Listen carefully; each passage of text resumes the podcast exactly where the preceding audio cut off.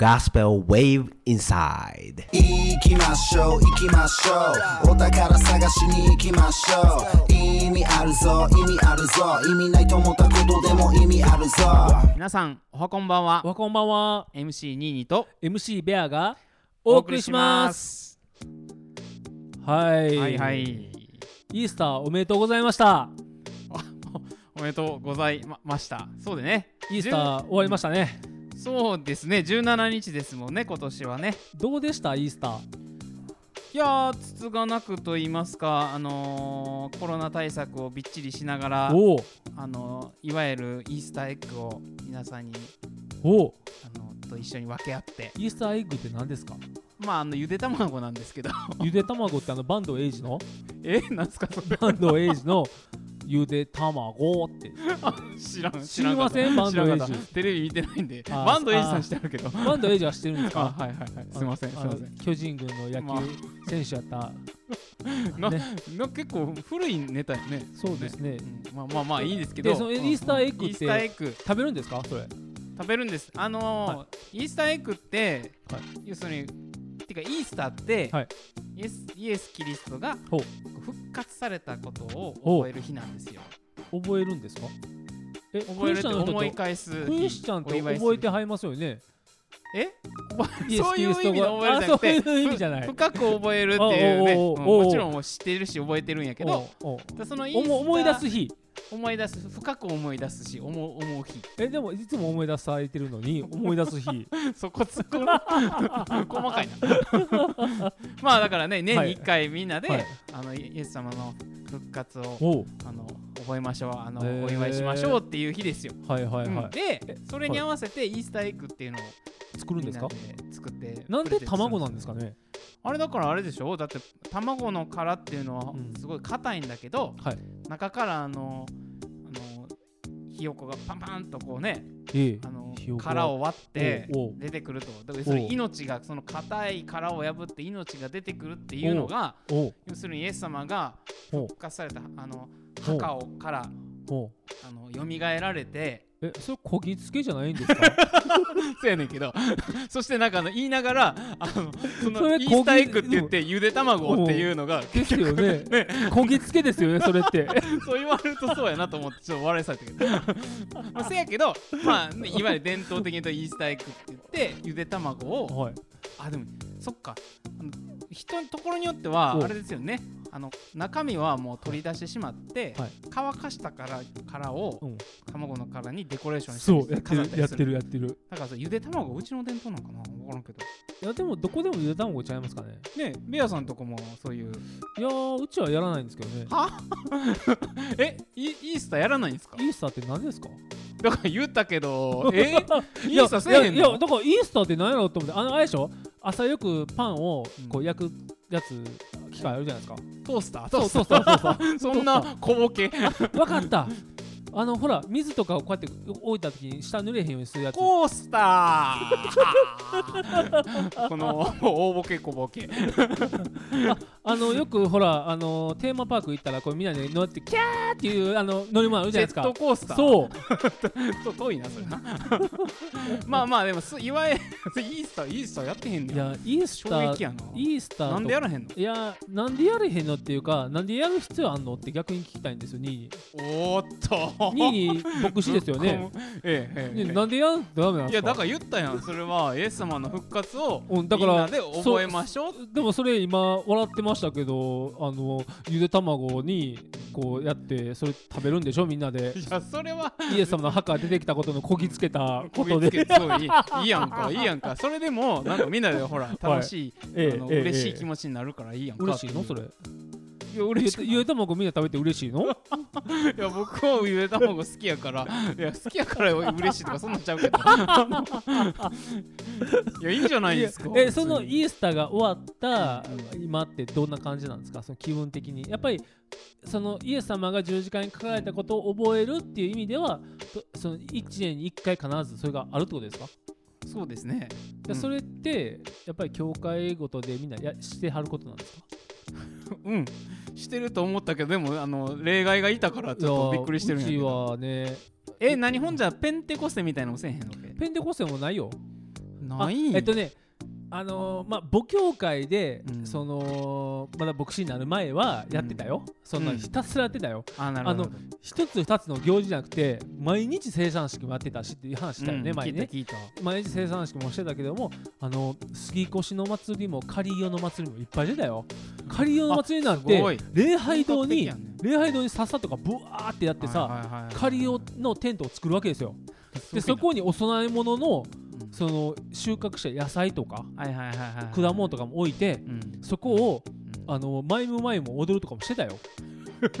それはそれですごいでしなんかあょのー本格的というか行き過ぎというかヘブル、ヘブル語で歌うんやでマイムマイムをへー。すごくない？それはそれでなかなか面白いそうでもまあそういったことも大切なのは知ってるんだけど僕は開拓協会として、まあ、自分の協会をね、うん。ブレスハウスっていう協会を、うん。まあ、ししたしてるんですけど、はいはい。まあ一旦いいかなっていうことで今3年経って4年目にななるんですけど、うんあの今の来てる人たちも含めてなんですけどね、あの公開メッセージをずっとしてるんですよ。はいはいはい。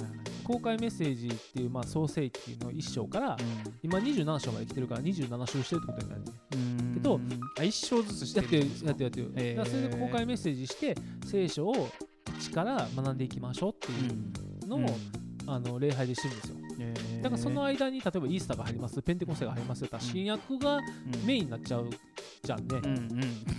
じゃあね。なんでそのだから こ公開メッセージから外れてしまうのは別にいいんだけど、行って帰って行って帰っての繰り返しで逆に混乱するかなと思って僕の中での配慮ですよね。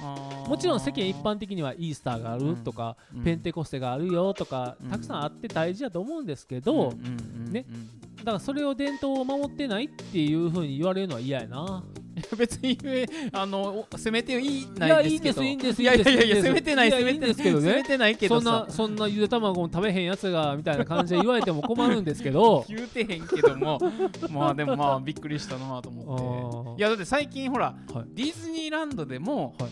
イースターハッピーイースターとかやってるじゃないですか。やってやってやってる。だからさこの間なんかええっとダイソーか？100均ショップ行ったらああのハッピーイースターシューみたいな感じでやってて何これって思ったけど、うんうんうんうん。なんかまあそれは卵に中にチョコレートが入ってるやつで まあゆで卵じゃないそうゆで卵じゃなかったけど、うんうん。でも卵にちなんだうん。こうまあ比喩的表現みたいなものがやっぱあるんやなと思って、うんうんうん、ここぎつきやんこれって俺は思ってたけど。いやまあそのうちイースタやってくださにちなみに質問なんですけどあのイースターエッグを作る時ってええ。一人一個食べるの、それがねお。あのうちの教会の場合は、うん結構みんなあの頑張って作ってきてくれて余るんですよ。あ余るんや。余って一人一個じゃなくてもだからその日は一人2個3個食べたりとか子供たちはお嬉しくていっぱい食べるみたいボディービルダーみたいな。な まああの君も食べてるけど。すごいね。いやでも卵めっちゃ売れる日なんじゃんその時っていうのは。ああどうなんでしょうそういう意味でね。まあね今日日本に教会多かったらね。卵なくなっちゃう。ね。でも世界的にやってるんでしょ？そのイースターエッグいやでも分かんななくなりましたよ習慣。なんでなんでな不安げないやゆで顔で卵じゃないのかなってそただそれだけですけど。えでもゆで卵以外になんかなんかある？逆に言うと。まあさっき言ったチョコレートもそうやけど、うんうんうん。なんかでほらイースターエッグだけじゃなくてなんかはい。あのうさぎがイースターの象徴的な動あ物だとかいうのもあるんですよ。あのうさぎってたくさん子供産むからって言って。ゆで卵をやって装飾すんの？そのなんか変えたりすんの？あ卵に。うちはえっとねあの教会の人たちで、デコレーションする。例えばおシールを貼る人もいれば、はい。直接こうマジックとかい色ペンとかで描く人もいるし。それでも変えたりとかしたら、うん。食べにくくなるよね。これなんかこう食べていいんかなって逆に思あえへん全然あのみんなバーン割って。る でうちはあのコロナになる前はあのイイースターの日の昼におあの霊園に行ってお墓前礼拝ってするんですよ。お墓の前で礼拝する、はいはいはいはい。でその時にみんなでおひお昼ご飯って言って、うん。各自弁当持ってくるのにプラスして、はイースターエッグをみんなで食べるっていう。お墓の前で？あーそのおお墓のところに集合、は集会場みたいなのがあって、い。そこで弁当食べれるようになってるんですけど、えー、それなんかそういう宗教なんですか？いやいやキリスト教ですけど何か。いやだからその時にうんうんうん。ゆあのイースターエッグ見てあああー誰々さん作ったやつ綺麗ですねって言った瞬間バーンとかで終わって。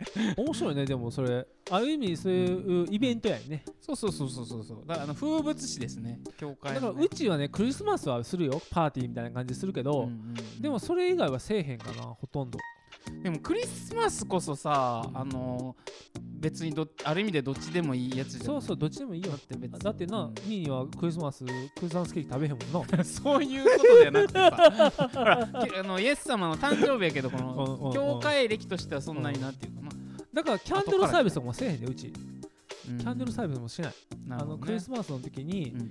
あのまあ、実際にはイエス様がお生まれになった日をこう喜ぶ日みたいな感じで言ったりもするけど、うん。実際はその時イエス様が生まれたわけじゃないしって話はするちゃんと、うんうん。まあ。なんかそのねこぎつけないようにしてますよ。いやそのこぎつけっていうのがやらしいし。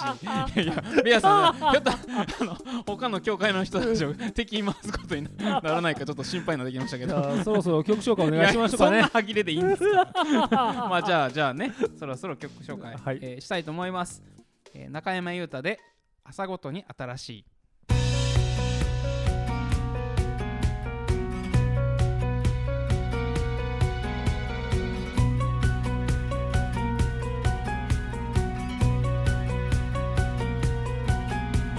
朝ごとに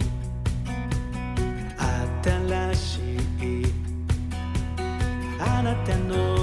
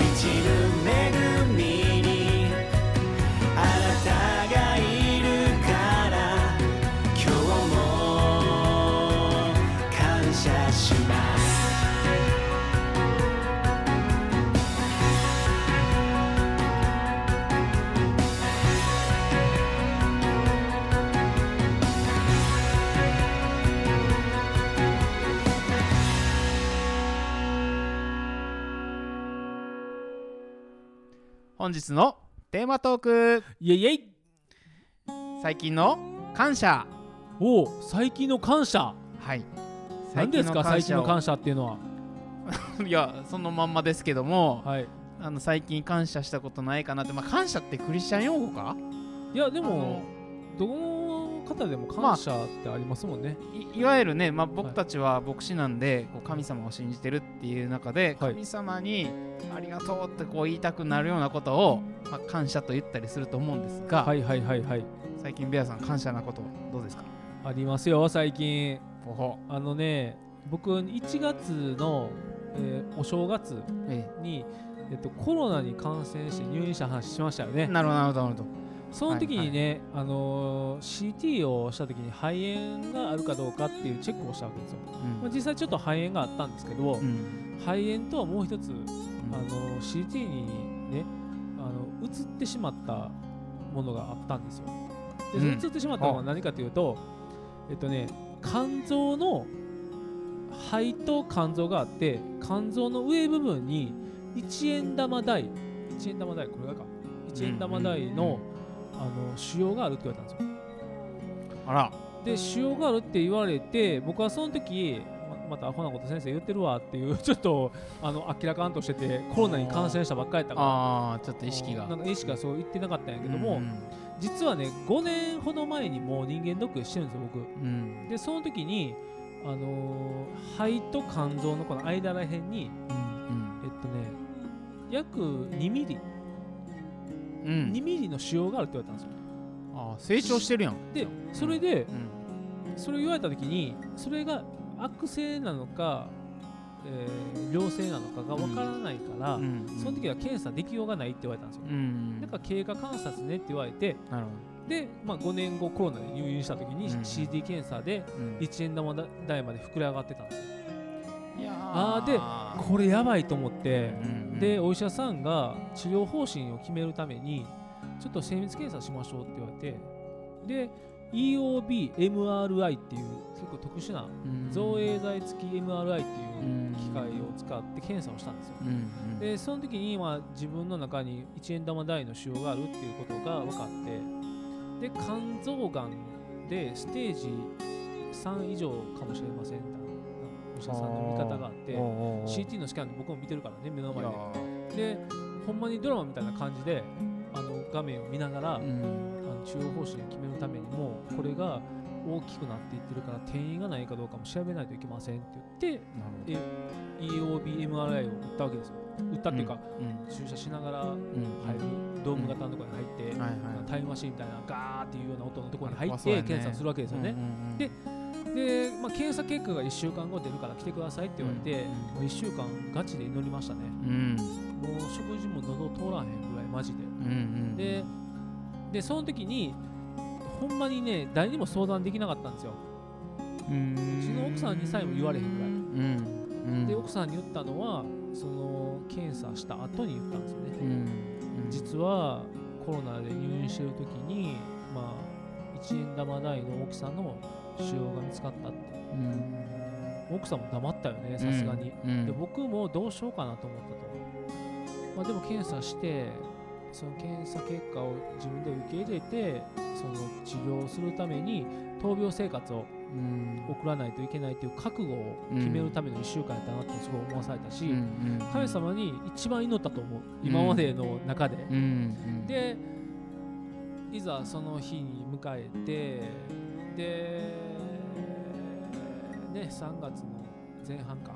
前半に、まあ、診察行ったんですよね。うんめっちゃ混んでたんですよその時。混みまくっててななんでこんな混んでんねんっていうぐらいうん。最後だったんですよ僕。うん。それで最後の時にお医者さんのね診察して入った時に、うんうん最初の一番最初に撮った CT そして CT の後に撮ったのが造影剤を入った CT も撮ってるんですよ。うん。でその後に EOBMRI MRI っていうやつを撮ってるんですけど、うんこの3つの写真をパンパンパンと貼るんですよ、うん。で EOBMRI っていうのは360度回転させてその腫瘍がどういうものかを見れるんですよ、でそのなんか最新の技術でね、うん。こうパソコンでウィーンって見るわけですよね、僕それ見ててすげえなこれと思って見てたんですよ、うんじゃあお医者さんがピタッと止まったんですよね。うんでそのお医者さんってどういう人なのかってまず言うと、えっと、日本の消化器内科でうん。名医って言われる先生。へー。全国でも手術のオペ歴とか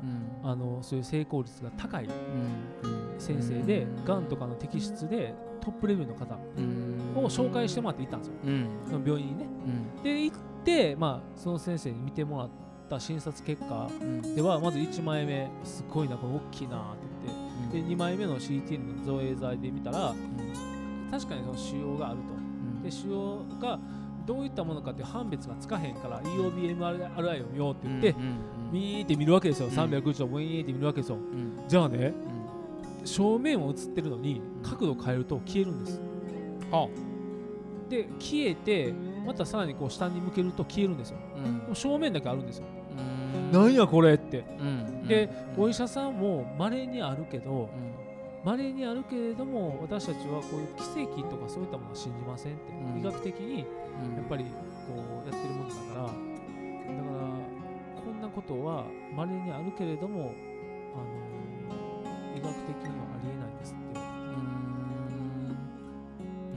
だから,、消えてたんですよね祈った祈ったのなるほど。祈ったのは神様助けてくださいってずっと祈ってたし、うんうんこれがないことを願うってずっと祈ってたから、うんうん。その祈りが聞かれた。なるほど。だから正面にはあるはずやのにこう角度をかけるとえ？なくなってる。でお医者さんの見解はねうんうんうん。あのちょっとマイク置くけど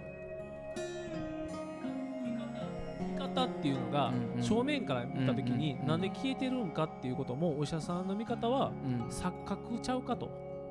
正面からはいろんな角度からのこう像を持つ肝臓と肺となんかいろんなうん。こう血管がうんこうつなぎ合わされてるから、うん。正面から見たらそれが一つの形になって形になってるんじゃないかと、うんなるほど。でも角度を変えたらないってことは錯覚ちゃうかと。なるほど。何かの障具合でこうあるそこにあるかのように映ってるけれどもないんだそその通り。で造影剤入れたらほんまはその腫瘍にん。血管に造影剤が入ることによって色が変わるんやって、色変わってない変わってないしそこが全く何もない状態。つまり正面からは腫瘍があるけれども角度を変えたらないからうん。錯覚ちゃうかなと。へえ結局検査代で3万5千円だけど、まあ、結果的に何もなかったからさ、感謝やなっていう。ごめんなさい。長くなりましたけど。いやいやすそれはでも本当感謝ですよね。びっくりしましたね。やっぱりそのだからまあ自分自身は祈ったことが神様に応えられたっていううん。本当のの、まあ、奇跡っていうのを体験できたし感謝なんですけど、うんうんやっぱそこをやっぱり自分たち牧師は伝えていきたいしうん。奇跡はあるよっていうことは伝えていきたいなと思ってます。なるほど。はい。それは感謝ですね。ニーにはなんか最近の感謝ありますか？そうですね。僕は僕の話をした後に申し訳ないですけど。あのーもう僕はあのすごい平々凡々の感謝なんですけど、だけどそれが僕の中では非常に大きいかなと思ってます、はい。っていうのは、はい。まあ、この春、えっと下の子も小学校に入りまして。おめでとうございます。ありがとうございます。すくすくと成長していってね。それでまあなんていうかしみじみ子供たちが無事に大きくなったこともそうだし、はい。僕ねいつもああれなんですけど結婚したことを言うあのどういうふうに表現するかっていう時に、はい。僕は結構冗談ながら、はい。僕は結婚して人間になりましたって言うんですよ。でそれはまあいろんな意味で言うんだけど、うん。だけどなんていうか奥さんと出会ってそして一緒に生きていく人がいるっていう中で、うん自分のなんていう人格的な、はい。この欠損っていうか、うん。足らない部分が埋められていくようなそんなことを思っていて、まあ、いい意味でこう落ち着いたっていうか、うんはい。まあ、独身時代がすごいなんか荒れてたかっていうとそうでもないんですけどだけど精神的に言うとすごくなんていうかあの自分を認められなかったり、はい。あの寂しいとこう感じてそれを埋め合わせるのになんかこうしてみたいみたいなええ。人だったので、ええええ。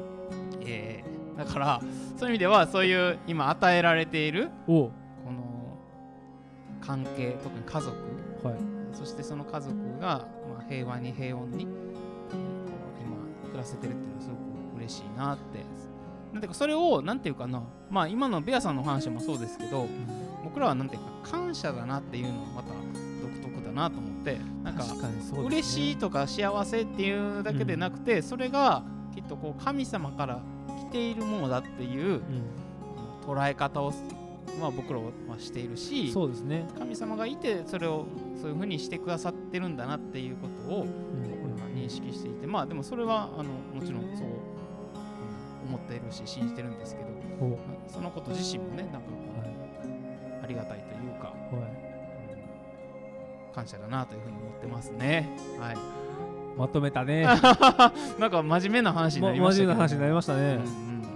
ええちなみに小学校1年生で迎えたのは息子さん娘さんどっちですか？えっ、と下の子です。息子です。あ息子さん、はい。上の子は今な、えっ、と何年生？娘で3年生ですね。あ3年生と1年生の、はい。はい。長男の方がいらっしゃると。そうなんでございますもうどんどん大きくなっていって、次第にもう中学生になって高校生になってそのうちね。ね娘さん彼氏できてやめて。でもう結婚しますお父さんって言われて。ーもう今から泣きそうやけど。いやこれはほんまにね娘持ってる親親父親は結構そういうのあるみたいですよ。あやっぱあるんですかそれなんかこの前あの牧師の,、あの話し合いに出た時に、ほいほい。あのその先輩の先生ですけど、はい。それこそ娘が嫁いでねとか話になってなんかあの結構フランクな人だけどその時はすごい真面目に喋って、へうんー寂しいわとかいう話してたんですよね。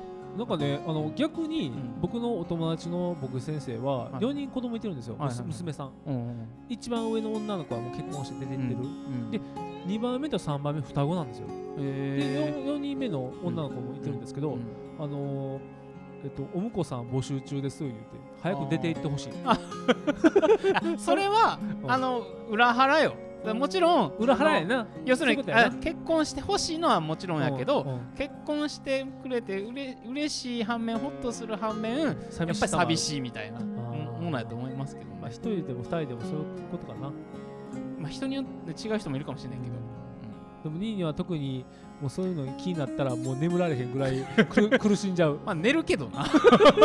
まあでもやっぱりなんていうかまだちょっとそういうのを考えたくないみたいなのありますよ。そうやね。まあ小3ですから。そうやな。はい。やっぱり二十歳になるまではあ違うな。も今う18ですよ。成人が変わったんや。いや18ですよいねや感謝ですね。感謝ないのどうなんかな分からへんけど。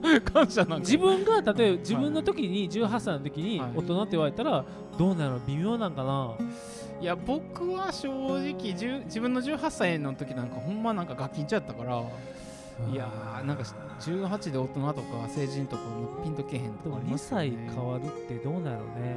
だってほらアメリカとかと一緒にしたらあかんけどアメリカ16歳から大人やんあかそっかそっかそっか。そういう意味で車免許取れたりとか、それに合わせてなっていくもんなんかもしでも僕らも18歳で車免許取りましたよね。取れましたよ。ね。うん。でもまあどっちにしても感謝かな。18でも20歳でも。一緒か。変わらんな。えなんなんなんなんなんその一人納得。子供がまあ成長していくことも感謝やけど、ね、全てが感謝ですよ。そうです。感謝感謝。えなんすかなんすかそれ。じゃあそうそう曲紹介してもらおうかな。はい。中山優太で十字架だけが生きる道すべてを捨てるほどに。私を愛してくれた。罪を許し自由にするため。命を捧げてくれた。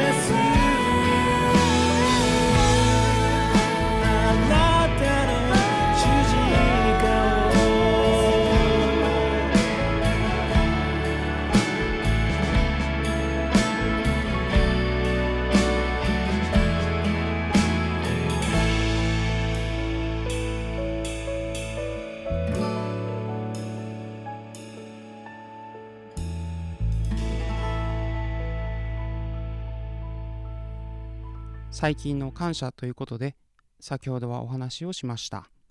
大病が奇跡的に癒された。その病気がなくなっていた。これは驚くべきことです。また日常における平和を覚えてしみじみ良かったと思う時がある。人生でいろんな喜ばしいことを思う時にあなたはどんな言葉が口から出てくるでしょうか。特に自分が何か努力した結果とは関係なくただただ良いことに出くわした時にあなたはどんな言葉を口にするでしょう。運が良かった。ラッキー。そのように言うこともあるでしょう。一方でそんな風な言葉では表現できていないな。そんな時もあるように思います。ただラッキーだったとか偶然まぐれだったというのにはなんだか申し訳ない。誰かがこのようによくしてくれたんじゃないだろうか。そうやってありがたいと誰かに感謝したい。そんな気持ちになることがあるように思うんですね。そんな時のおすすめとして私はあなたに神様に感謝することを伝えたいと思います。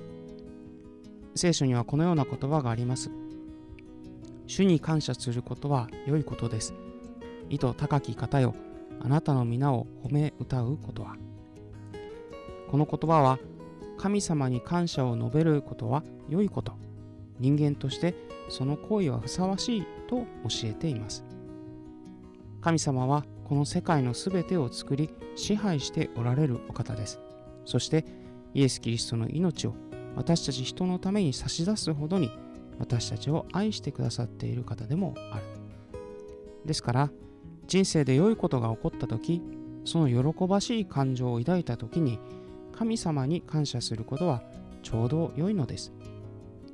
そうして神様に感謝する時私たちはさらに神様を知るものとなっていきます。感謝とは神様を知る窓口になるのです。あなたがますます神の愛を知ることができますように。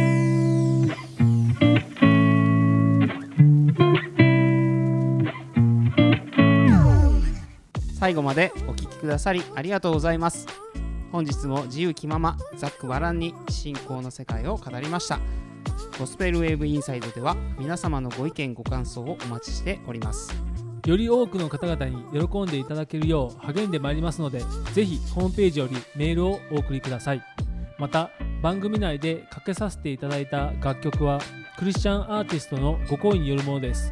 こちらもホームページにて紹介していますのでご覧いただきたいと思います。それではまた次回お会いしましょう。バイバイ。